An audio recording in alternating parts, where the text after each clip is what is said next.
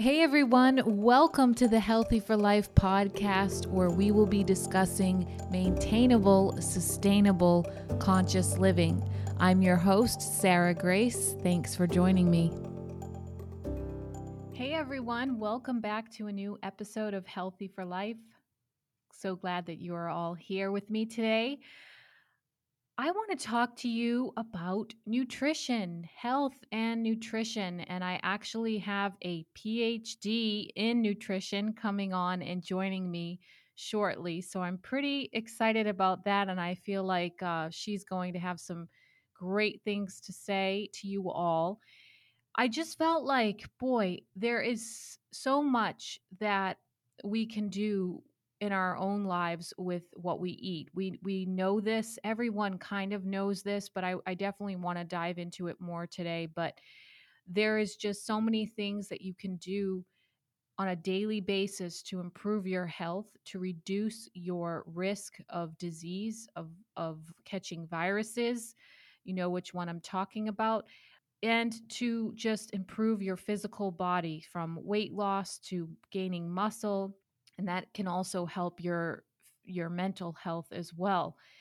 And i just think that this area is being completely overlooked in our current time right now. It's not being talked about enough. Of course it's being talked about in the health and fitness realm with people who are into fitness and into health but it's not being talked about on a larger scale by our government health agencies and it's funny that a lot of them are put in place to keep us healthy, to keep us informed, but yet the very key to our health nobody's discussing.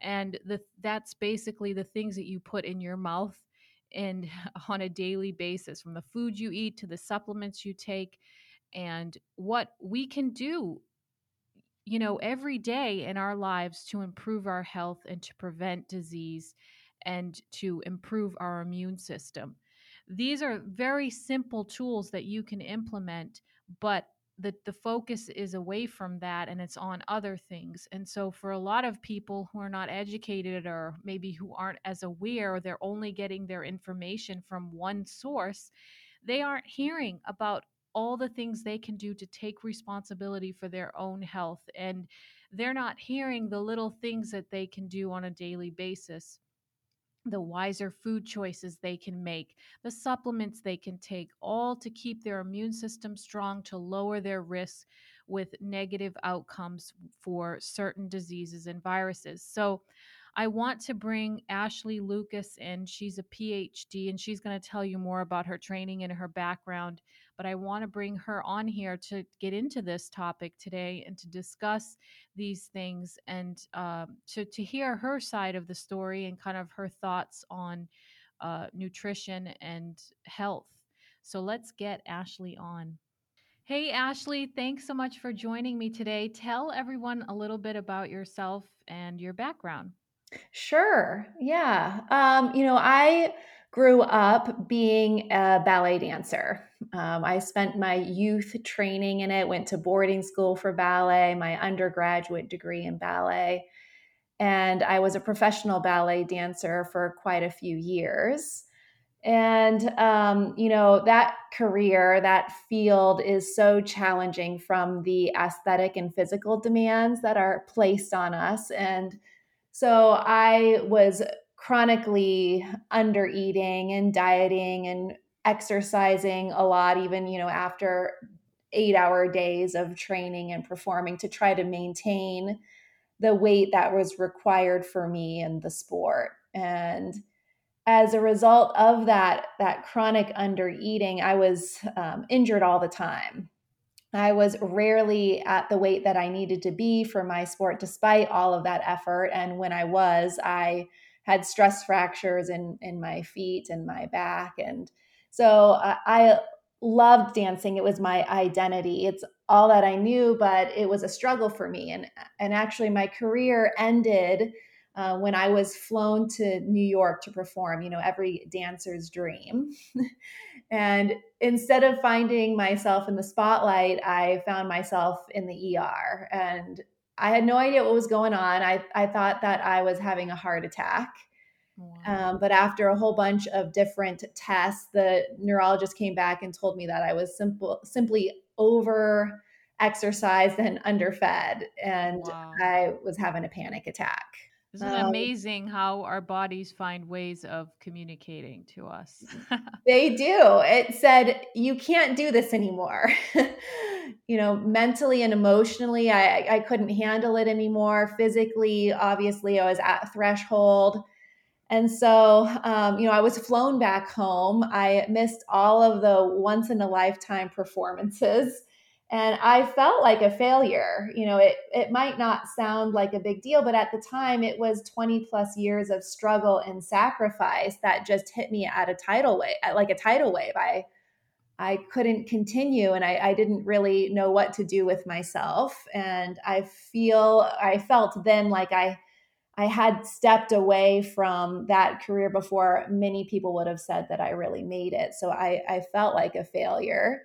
Mm-hmm. Um, and when I was investigating what to do with my life after that, I understood how significantly nutrition or lack thereof um, impacted my own sport performance. So I decided to go on and pursue a career in the field of nutrition and weight management. Wow. So, and so, so in at this point, you were like young twenties, mid twenties. Okay. Yeah. Yeah. And, and so I went on and, and I went to earn my PhD in sports nutrition and chronic disease. And I wanted to study everything that I had experienced personally. So I wanted to understand, you know, metabolically what's happening inside all of us chronic dieters. what happens when we chronically undereat and overexercise? And then most importantly, what happens to us um, from a, a mental and emotional standpoint?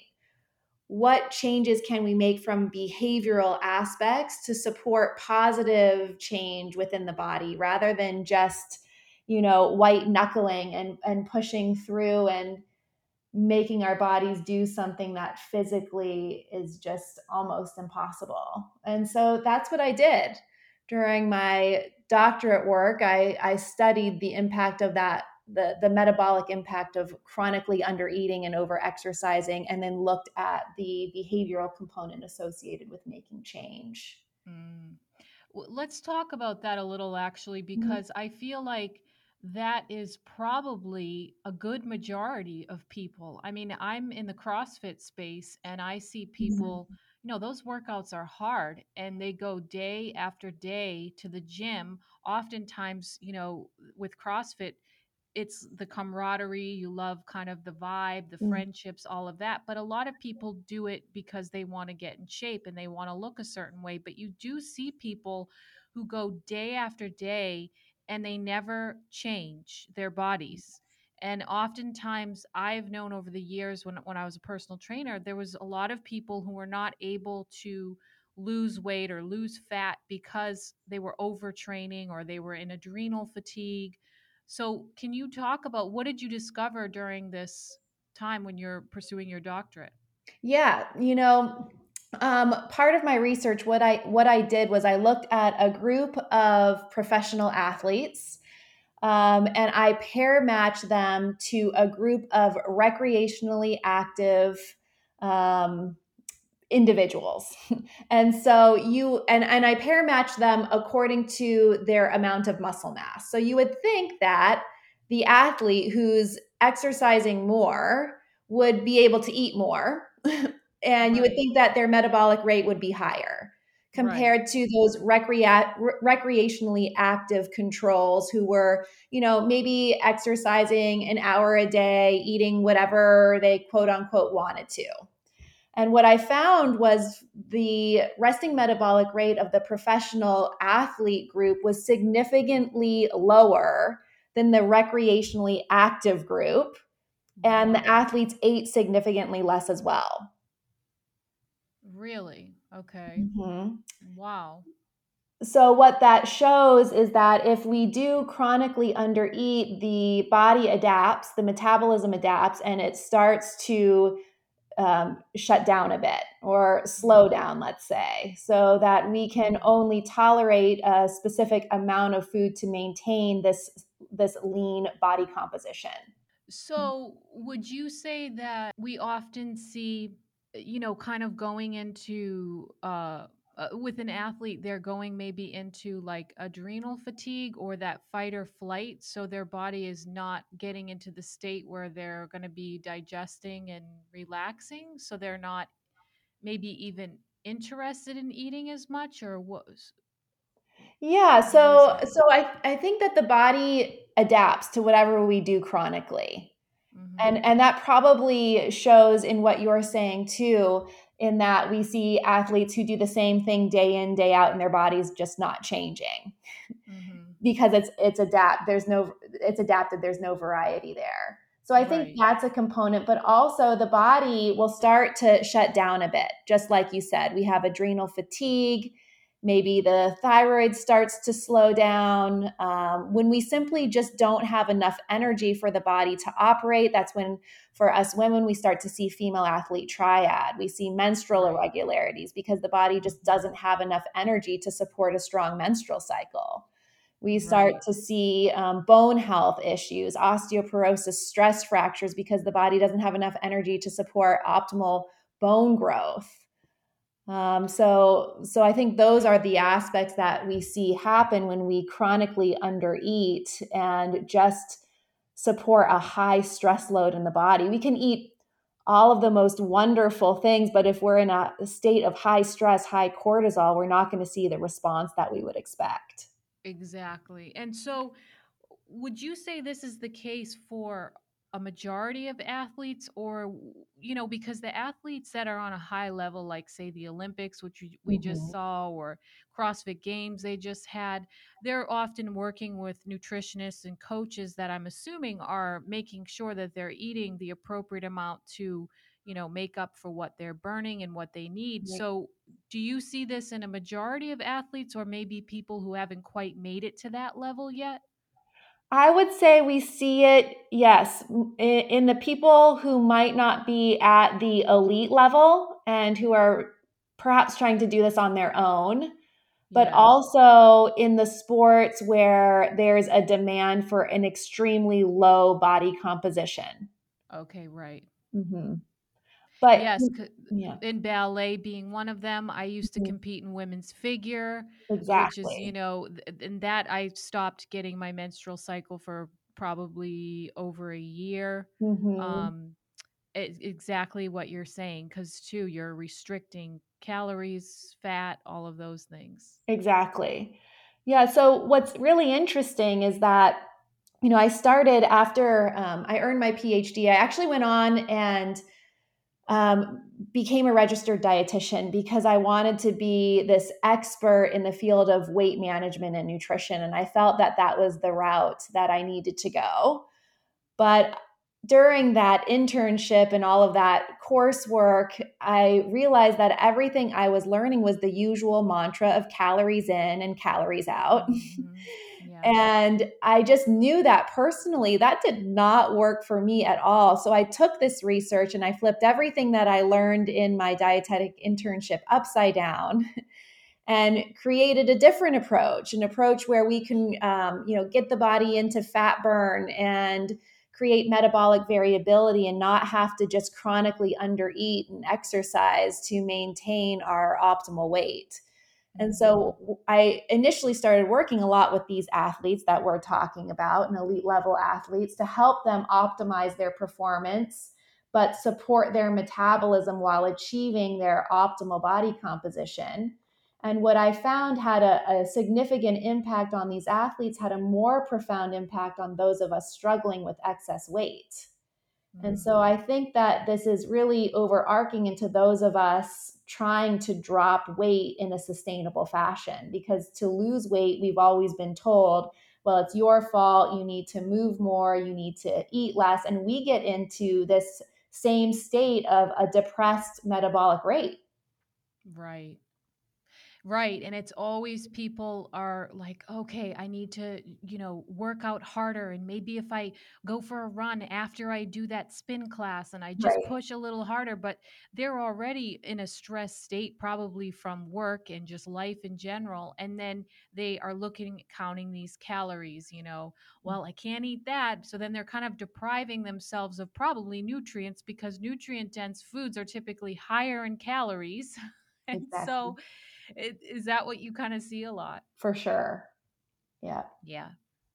So, uh, so then you saw this this issue with this kind of calories in, calories out. You had to flip Mhm. everything you kind of learned on its head and do it differently. And so, did that kind of lead you to sort of this more ancestral way of of looking at nutrition and looking at diet? It did. Yes, it it blew my mind. You know, the first book that I read was The Primal Blueprint by Mark Sisson. hmm Um, have you read that book? I haven't read it yet, but I've heard of it. Yeah. Yeah, it's great and it's simple and it puts it into terms that anyone can understand. And it really changed my life. Um, he talks a lot about, you know, avoiding that chronic cardio, which Yep. when I um, let go of the, the field of ballet, I, ballet, I went into cycling and I would cycle, you know, 250, 300 miles a week instead. So I just hmm transferred one type of over activity into another Exactly. you know and, and i was probably 20 pounds heavier than i am now and was exercising like crazy and counting my calories. And i just knew, understood that it didn't work. And i was hmm eating all of these carbs and you know the, what we we're told from sports nutrition and gatorade gels goos all that stuff. And was just inflamed. Mhm. Um, and so, yeah, started to read more about the the ancestral way of of living and eating and lifestyle and looking at exercise from that perspective too. You know that we weren't meant to run run for hours and hours at the same intensity. Right. Uh. And it's incredible that this, you know, they used to tell us with soccer, even like, make sure you eat a big bowl of pasta the night before, as if somehow your body knew that the next day you were going to have a soccer game. And all of that excess sugar that you ate the night before that got stored as fat or whatever is now your body's somehow going to call on that during this soccer game, you know, 18 hours or 12 hours later. Right. Like, Exactly. and people just keep kind of coaching that, doing that, and it's Mhm. like it doesn't it doesn't work, you know? Mm-hmm. So that and so do you see like a an emotional component with a lot of these people that say overtrain and like you said mm-hmm. you would go in and do this cycling and then you were under eating and do you think for a lot of people that there's an emotional component that maybe involves some sort of addiction Definitely. You know, I I think that um, if we look at weight loss specifically, that it is an addiction recovery process for the majority of people. You Mm, know, we're we're stuck in our our stories, but we're also stuck in this metabolic situation where we are craving these foods. And so I always say that, you know, part of dropping weight in a sustainable fashion is breaking the ties with the foods we say we love that aren't loving us back. exactly Um, yeah, and the way that we've been told to eat um, just drives addiction, and and these foods are addictive, and so we get stuck in yeah this this cascade. Um, yeah. And I feel like there's an issue just from the time you're young as a child and and something that I see a lot in schools especially is that there's like this reward uh, or punishment that involves food like if you're Mhm. good if you do what you're told then you're going to get junk food basically or if you're bad then you're not going to get that food and uh, you won't get a treat or whatever and so I, Mhm. I wonder sometimes if we're programming kids at a young age to use food for the wrong reasons Yes, I think for sure you're you're spot on with that. Yeah. Mm-hmm. Because I think food should probably be looked more at like a uh, fuel and something that like vitamins or supplements, like they're there to to keep you healthy and to keep you functioning and to like take care of yourself with food, you know? Right. Yeah, I think if we could allow our children to understand, um, you know, why they're eating in a certain way. You know, I have three kids, and I it's it's difficult because I don't want them to grow up looking negatively at food or even sugar. So they eat hmm sugar Right. um, because I don't want to restrict it so that when they're not with me, they just go crazy on it because that's not good either. But they sure understand, um, you know, that they need to get some protein and some fats in there with each meal and snack, and that that's the primary building bo- block. and and we look at fruits and all the other foods there just as as cele- celebratory foods. Right. Right. um, but it's it, kids are challenging. Yeah. So why do you think so many people start diets and fail at them? Is there like, uh, you know, at the root of it, what do you think it is? I mean, I guess maybe because they don't work. because they don't work. That's right. I, I think because for the most part, we dive into things that are just totally unsustainable.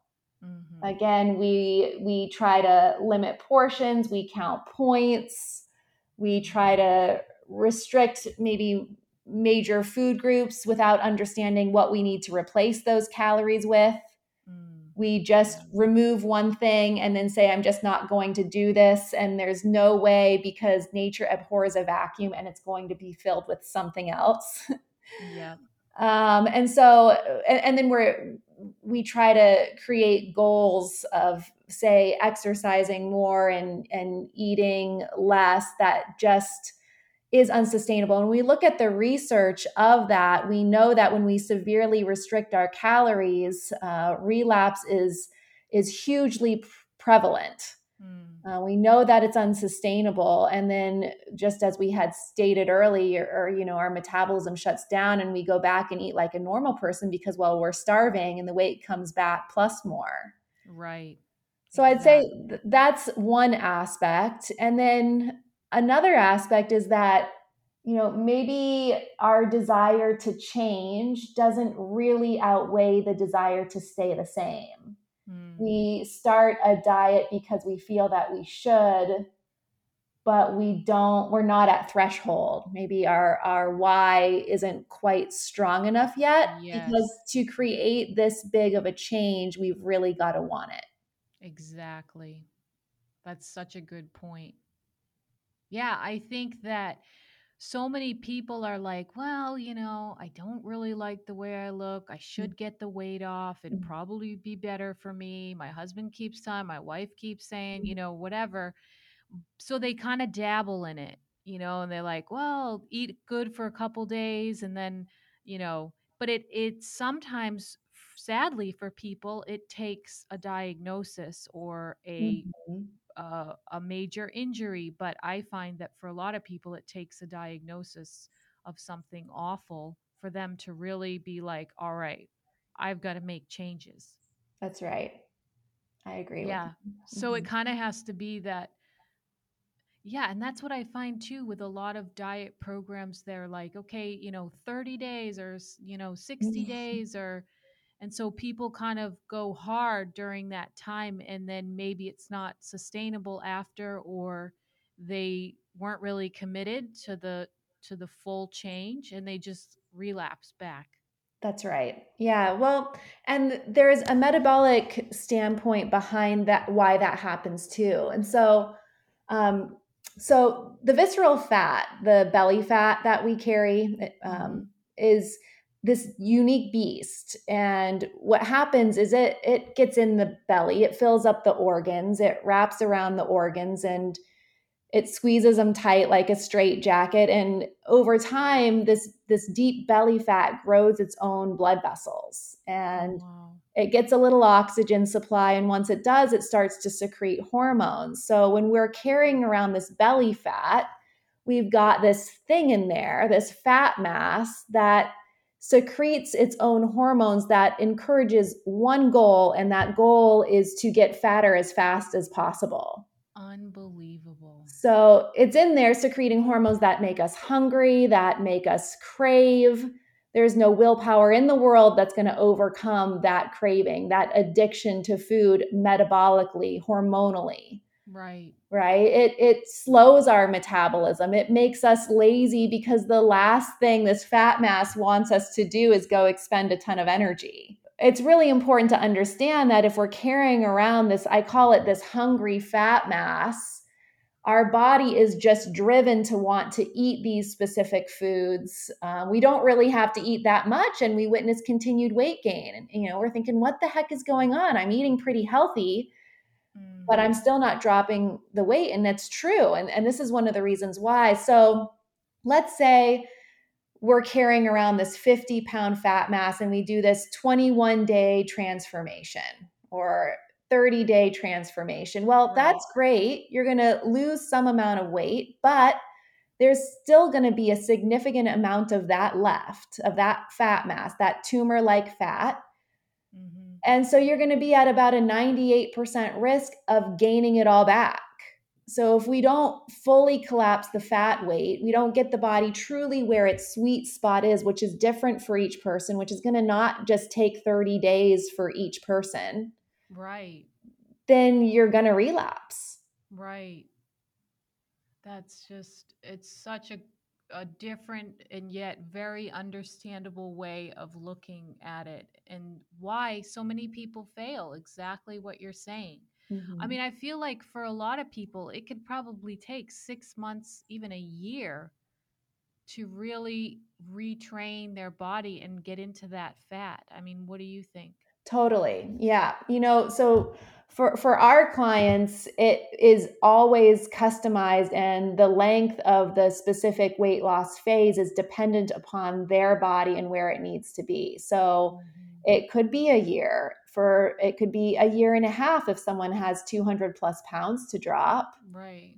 Um, so we've got that metabolic situation going on. And then it just takes time to create new habits and behaviors. It t- mm-hmm. takes constant awareness from a recovery standpoint to maintain change. So it's there's no 90 day fix, unfortunately. so what happens with the body when you do start to balance it? You're eating mm-hmm. appropriately. What happens first, really? Does the body fight to take from that stored fat last? You know, and, and burn it, uh, shrink it. You know how they always say, mm-hmm. like, build muscle and it'll shrink fat. Yeah. Can you explain some of that? Let's see. So, what I find is that we drop weight in the opposite direction that we put it on. Mm-hmm. So, if we put it on in the belly first, that's going to be the last to go. And we know that the belly fat is the most active. Yeah. So often we'll say, oh gosh, I look and feel good enough, but that belly fat, that most toxic fat is still hanging on there. And oh my gosh, we regain. Mm. So that's one aspect of it. But if we can create a shift metabolically by how we're eating, what we're eating, when we're eating, then we can teach the body how to burn the stored fat. So, generally, what happens when we eat the standard American diet, it doesn't enable the body to be able to tap into that stored fat and burn it efficiently. And so we're hungry and we have cravings and we try to drop weight through restricting calories and it just doesn't feel good and it feels like we're white knuckling it. Whereas if we can, again, shift the way that we're eating, what we're eating, when we're eating, then we can do it in a way that we can open up those fat stores and we can start draining it and use that energy for our energy throughout the day. Right. So like with the standard American diet, you you know, you're going to be eating a lot more carbohydrates, mm-hmm. maybe like fat-free, mm. 0 mm-hmm. sugar, which then has your artificial sweeteners and other things to make up for the lack of nutrients. So those type of foods will never uh, encourage that kind of getting into that fat, burning right. that fat. Yeah, that's right. Yep. You know, we're we're told maybe to have some oatmeal, heart healthy, quote unquote, Yeah. oatmeal for breakfast or you know, they have all these different kind of plant-based yogurts out there. If we eat oatmeal and a flavored yogurt for breakfast, we are immediately flipping the switch off to burn fat, burning fat for the rest of the day. Yeah. It doesn't matter if that yogurt is cashew milk or or if it comes from a pea. Right. Because it still is uh, high in sugar. That's right, and usually lower in protein, right? Right. Mhm. Unbelievable. So, protein, fats, what what do they do in the body that sugar doesn't do? What do they do in the body? So, well, they don't um, have the body respond by secreting insulin, Yeah. right? Insulin is our anabolic, kind of growth like hormone in a way. It's Mhm. also an inflammatory hormone. And so, really, the key is to keep insulin as low as possible. We want to eat those foods that don't spike it. Right. That's kind of it in a nutshell, a very simple Yes. nutshell. Yeah. And and isn't protein and fat slower digesting, so then it's going to be more satiating too, right? Yeah, it it takes a little bit more time. It's a little bit more difficult to digest, so we're going to feel fuller longer when we incorporate more of those foods. But Mhm. it's kind of tricky because you don't want to go just crazy on your protein intake either. Right. You know, that's not necessary. And if you overeat your protein, then it spikes insulin just like eating a carb. Exactly. That right. So, and Mhm. that's kind of where I feel like if you're really in tune to your body, you can kind of find that balance or if you can work with somebody like yourself, you know, that would Mhm. probably be ideal. But I, I know for me, um, I, over the years of kind of learning my body and paying attention, I I found a balance, I think, and I've been able to get my body to work for me. But I think with your average person, they're just there's so much information always Mhm. coming at you like try this do that this diet's the best that you should be eating like this and so they're just kind of like let me try this you know and and all these different things and they can't really tell what's doing what That's right. Yeah, and and the cravings and the the hungers are so loud because it's kind of difficult to create that metabolic shift on your own. So you're just again trying to white knuckle it and just push through hunger and cravings that you're going to give up before you see the change because it just feels so bad. right yep so what are your thoughts on things like um Whole 30 or the GAPS diet or Mhm. you know, do you find that there are some good solid principles in those those programs or what what are your thoughts on that? Yeah, I think that they're good starting points, but it's just challenging again because 30 days, 90 days, it's just kind of an ambiguous number, Yeah. You know. So uh, again, uh, those are good starting points. They have good information, you know, at least they're not saying to eat 5 servings of grain a day. Right. right. And Um do you do you find when you work with people that you recommend them going almost an, on like a detox type of um, thing, or do you just kick them right into eating better? You know, eating an adequate amount of the right foods, or do mhm. you feel that some people need almost like a, an elimination type diet? Yeah, yep, you're right. Everybody's different. For us, though, we're very specific and we create customized meal plans guiding each client on exactly what, when, how much they should be eating. So we take out all of the guesswork and we make it very simple. And then we monitor symptoms of, say, if there's hunger or cravings, then we know something's wrong and we fix it Okay. and we have specific lists of foods to to focus on and foods that we're not going to focus on for a while Mm-hmm. so um, we have a lot of precision in what we do and then you know i i my goal is for it to be sustainable and so i don't want people to have to live a restricted lifestyle if it's not necessary Right. And so for some people, we might eliminate more foods if there's sensitivities or allergies and, you know, odd symptoms. But I'd say that's maybe 1% of our clientele that we need to do that with. Okay. So, do you base these things at your practice Mhm. on uh, blood work, or like, are you getting that specific with people, or?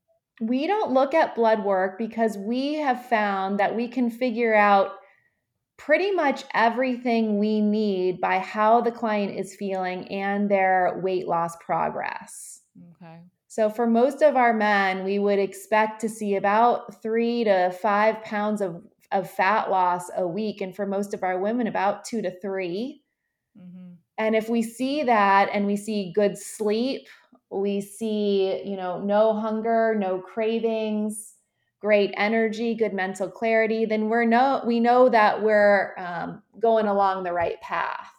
So, big question. How do you think obesity has played a ro- role in COVID and Mhm. do you, do you feel that it is influencing some of the negative outcomes that people have experienced with COVID?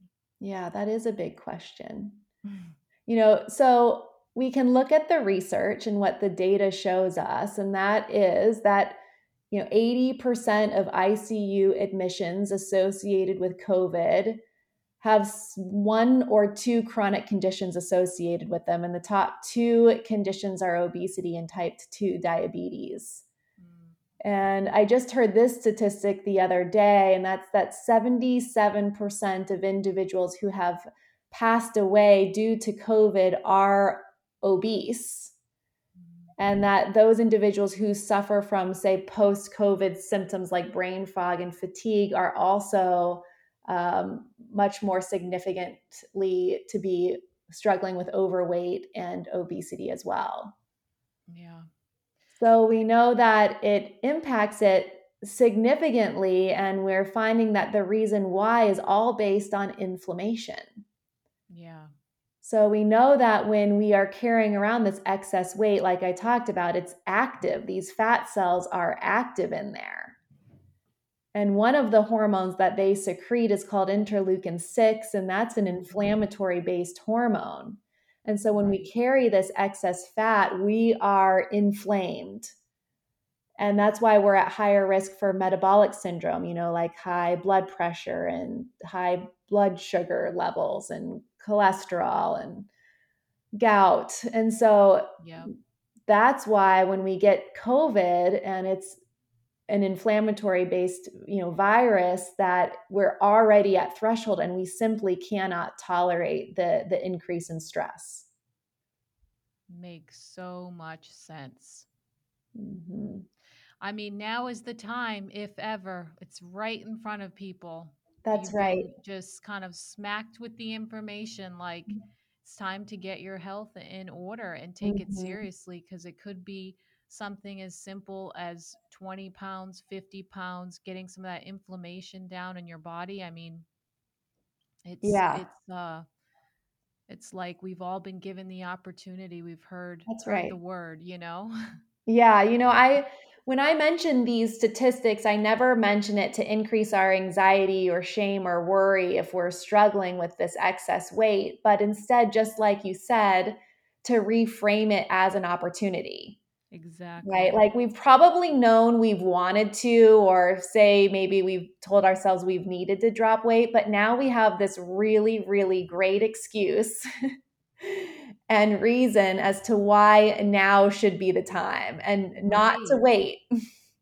Right. And uh, that's, I mean, that's kind of part of the whole point of me starting my podcast was just to really encourage people to take responsibility for their health. I lived watching my mother, you know, diagnosed with cancer and passing three mm. years later.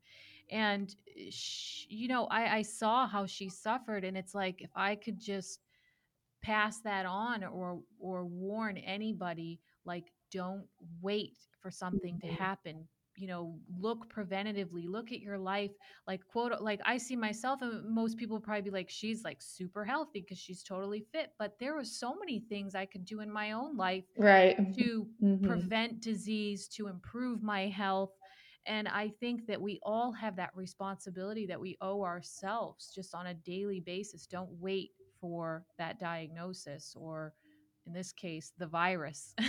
yeah, know? I agree with you. You know, I have this analogy. And so it's like if I told you that I am going to buy you a car. And I tell you that, you know, you can choose whatever car that you want. It's free to you and you don't have to pay anything. You don't have to pay for the taxes or the commission, nothing. All you need to do is enjoy it and drive it and maintain it. And then I tell you that there's a catch, and the catch is that this is the only one free car that you get for the rest of your life.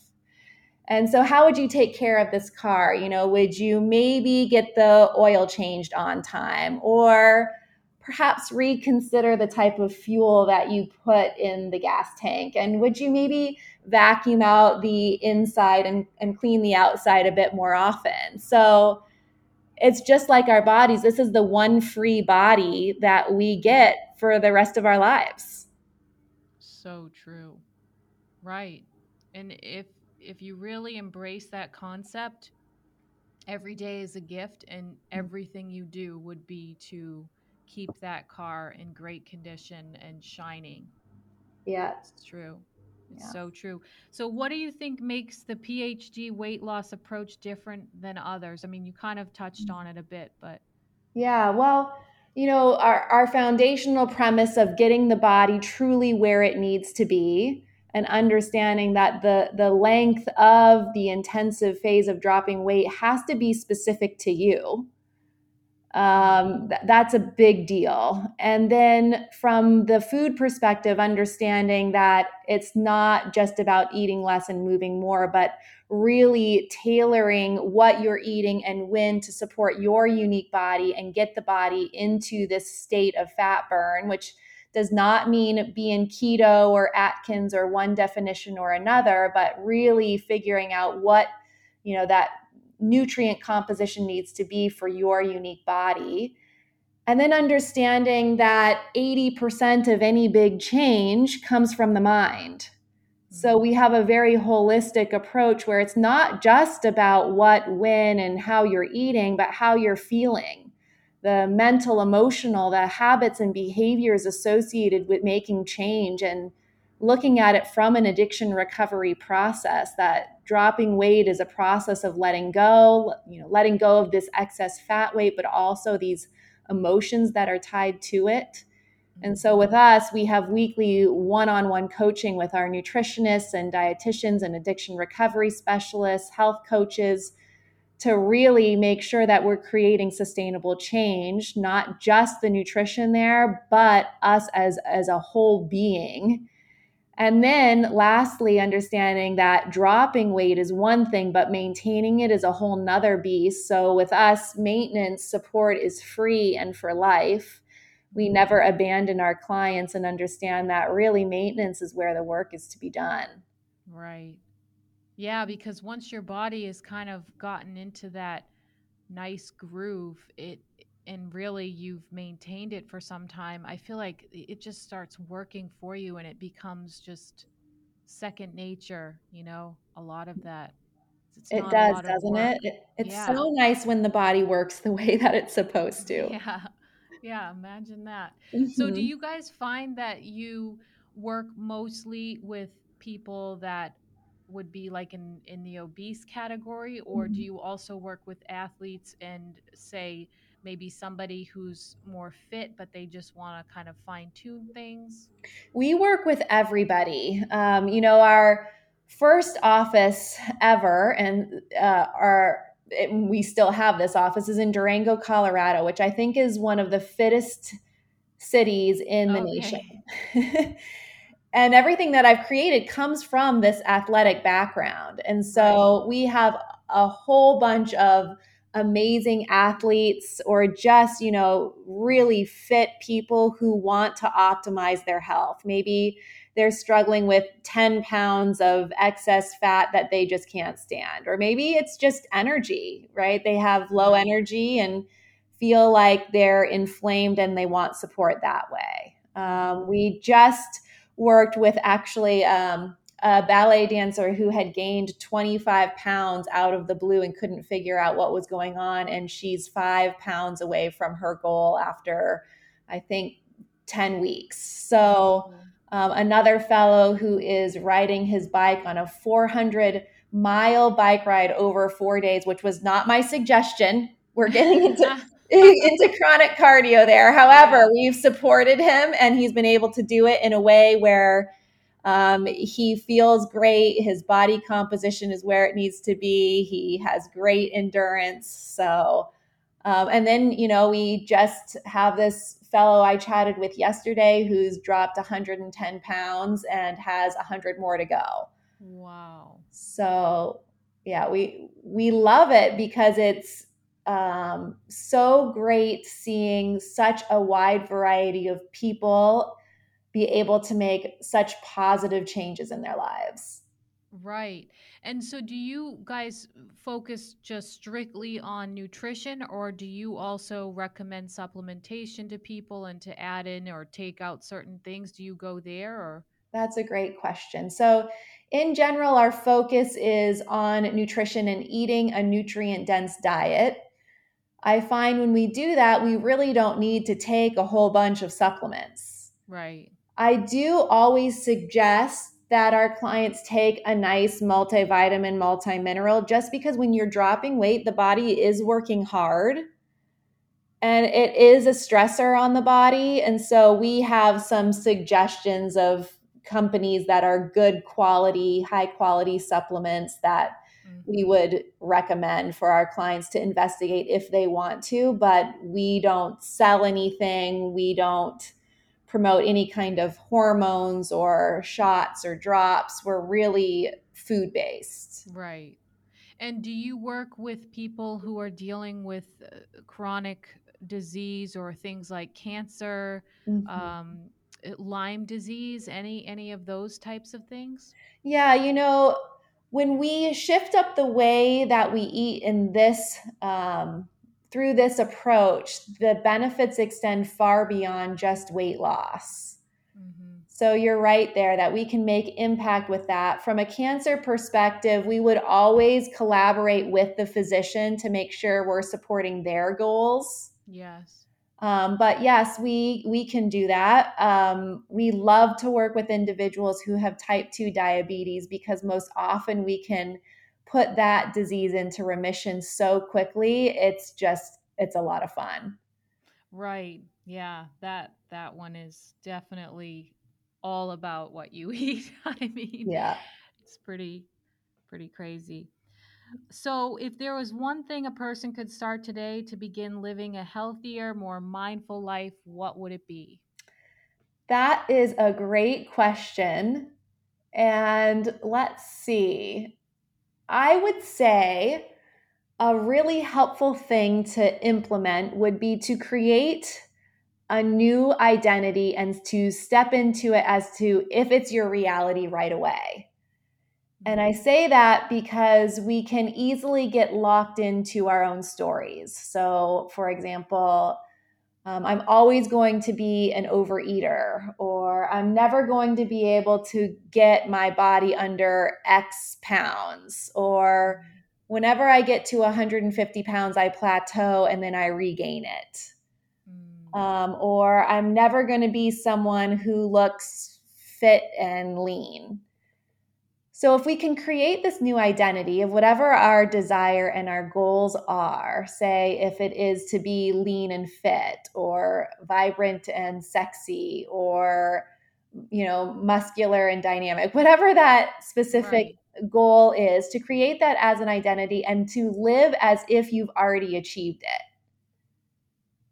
Yeah. And when I speak to my clients about that, it's really helpful. Like let's say your your goal is to be lean and fit and full of energy, then what would you have in your cupboards and your fridge?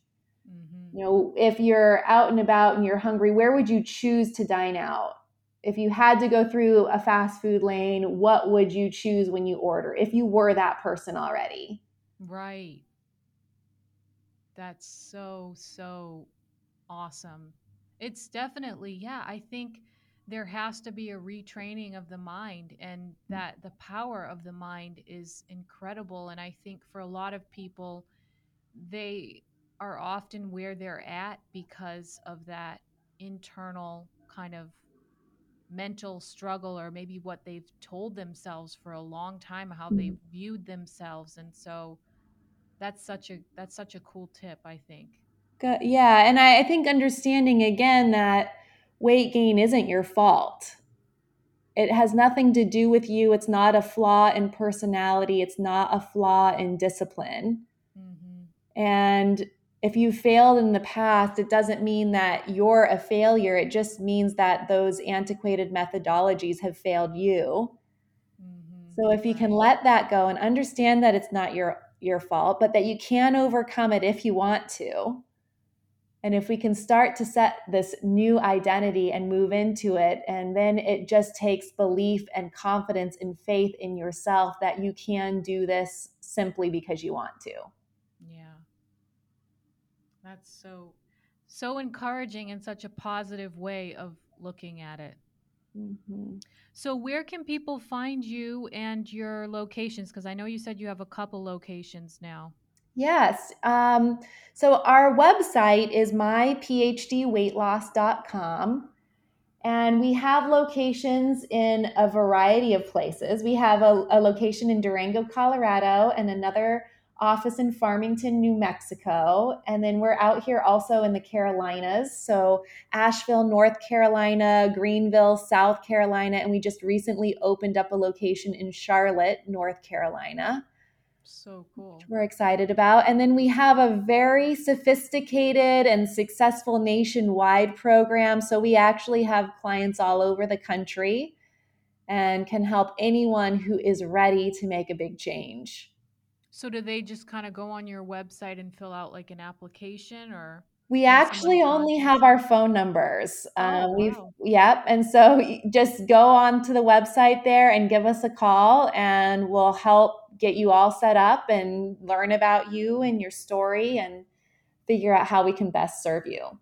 That's awesome. And now, do you have um, a Facebook or Instagram that you want to share? do you feel like Yeah. the website is the best? No, um, we have great a great social media presence where we and I try my very best to offer really valuable tips and encouragement um, and provide a lot of great information. So I have my own pages. So Instagram and Facebook, it's Dr. underscore Ashley Lucas. And then we also have our PhD weight loss pages. It's just PhD weight loss on Instagram and Facebook. Okay, great. And I'll also include these in the show notes so anyone listening uh, can just go below in the notes and find these links as well. So, well, Ashley, I really appreciate you coming on today and sharing this information with everyone and just chatting with me. It's so refreshing and just awesome to hear it so easily understood and and absorbable information and and I love talking with people that I'm like yes like another like-minded person is just so cool. Well, thank you so much Sarah Grace. It's uh, my pleasure. I hope it was helpful. Yes, thank you. Great. And we'll Thank talk you. to you soon. Great. Thank you.